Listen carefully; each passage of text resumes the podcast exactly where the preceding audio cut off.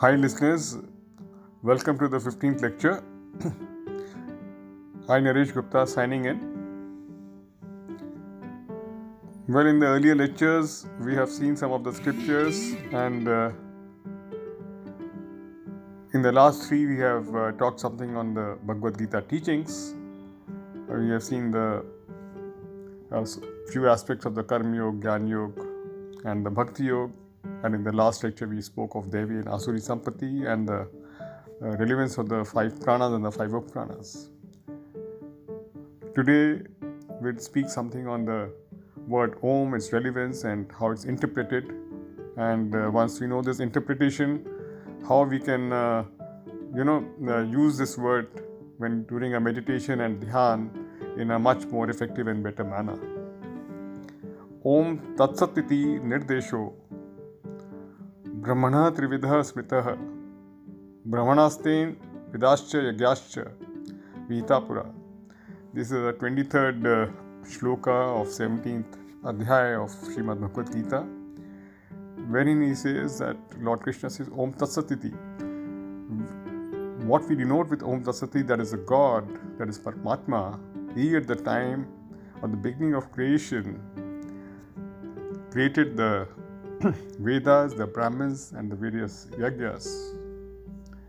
The word Om is primordial, and uh, as we must have experienced, it is with this word that we prefix all our prayers, all our submissions to God, and uh, uh, it is used almost everywhere. Even during the dhyan and meditation, we try to meditate on the word Om, and uh, uh, it is familiar to all of us.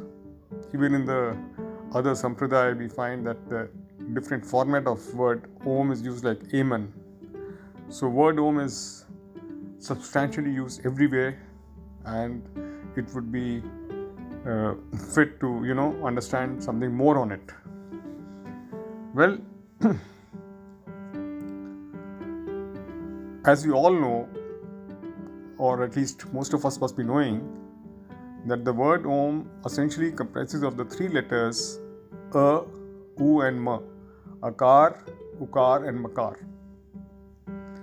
The word, the letter A and U, when combined together, they form O, and the word Om emerges.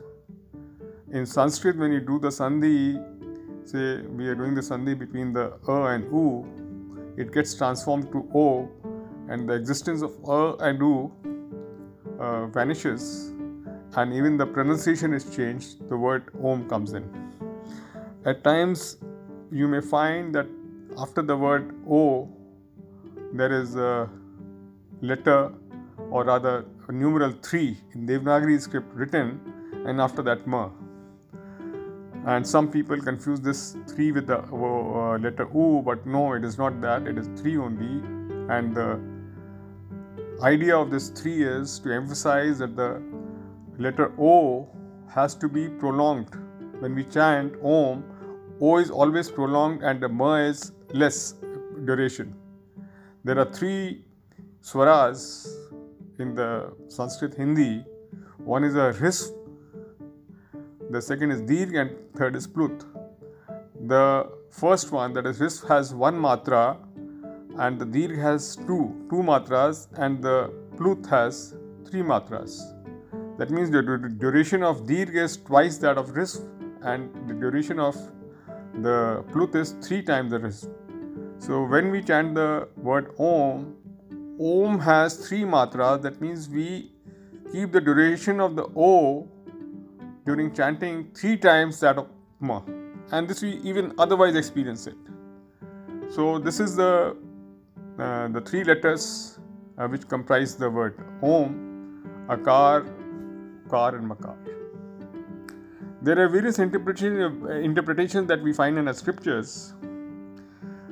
One of the prominent interpretations is that the letters A, U, and Ma emerged from Traividya, that is the three Rigved, Samved, and Yajurved, one from each, and then they form the word Om uh, collectively, So they represent the complete teachings or sar of the Vedas.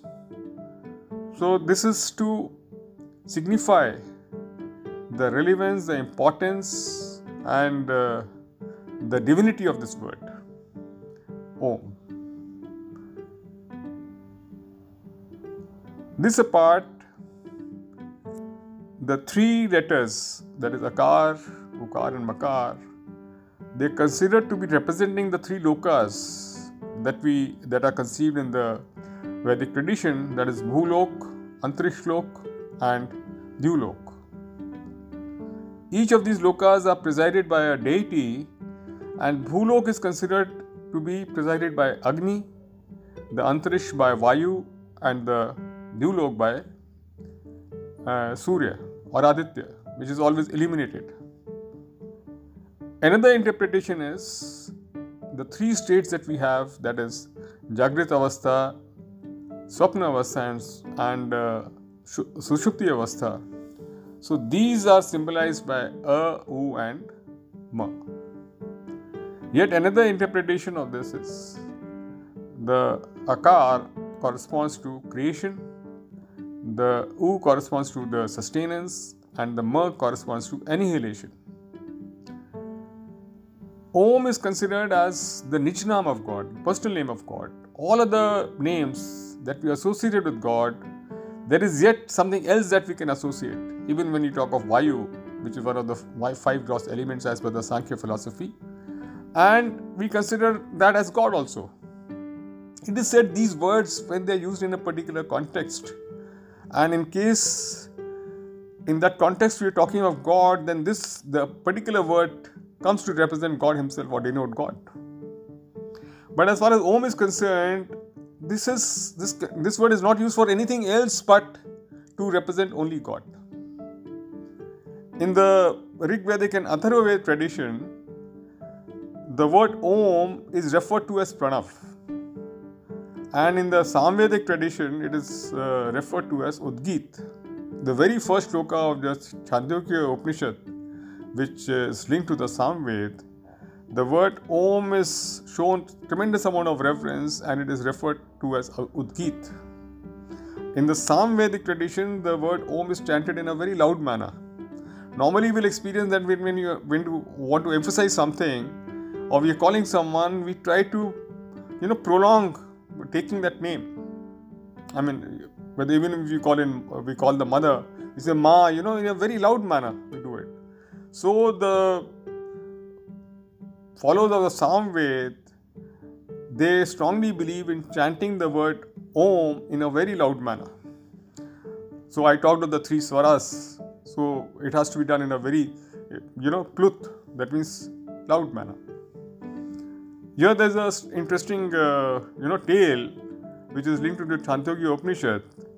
The gods, when they got scared and they were scared of death, and they found that we are finally going to die.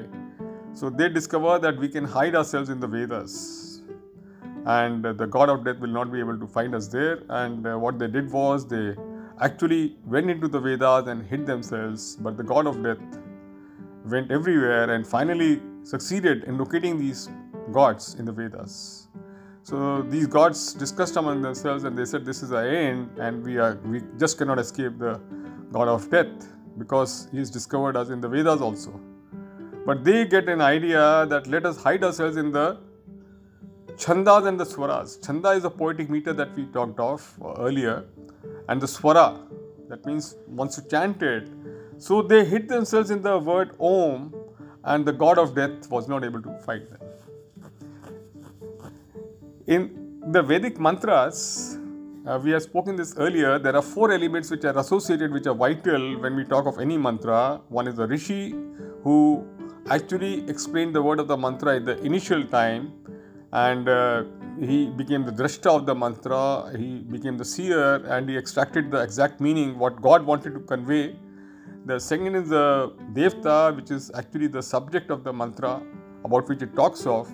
The third is chanda, the poetic meter, in which the structure of the mantra is there and the swara.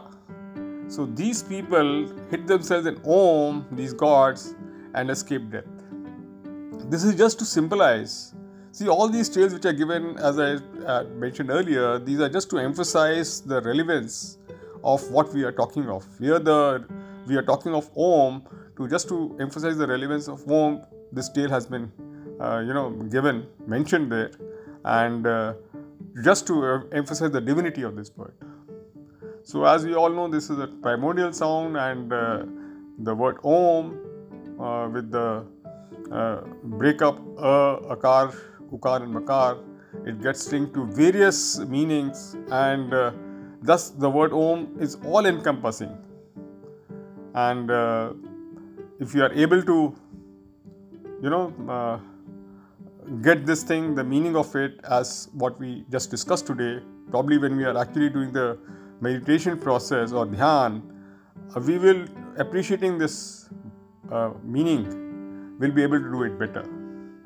And our Shraddha has to be there. You know, Shraddha is a very important element which is linked to anything, whether it's Bhakti Yoga, Jnana Yoga, or uh, even Karma Yoga. When we talk of Jnana Yoga also, unless we have a Shraddha, and we don't look at the scripture or wherever the source of knowledge is with Sanshaya, then probably we'll not be able to, you know, get that knowledge. Similarly in Bhakti, of course, once we once we accept the fact that Paramatma is all pervading and He is the supreme being, and then we put all our love and respect and uh, the efforts that we are putting in, that emanates primarily on the Shraddha or the faith. Similarly, in the Karma Yoga also, because whatever we do, uh, you know, uh, we have to put our best efforts, and the best efforts are interwoven with the word Shraddha. In the 40th shloka of the fourth Adhyaya of Gita, Lord says, Agyasya Shadhanasya Sanshayatma Vinishyati Na ayam logosti Na sukham na paro na, na sukham sanshayatmana. That means a person who is a jnani and uh, who is not having Shraddha, such a person has always a doubt, sanshaya, and such a person will never achieve happiness either in this lok or the other lok. So, uh, maintaining a shraddha is the most vital virtue in whatever we are doing, and uh, it has a much larger connotation which needs to be appreciated.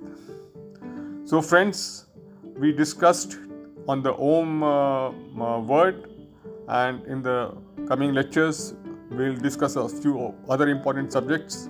Thank you very much. God bless.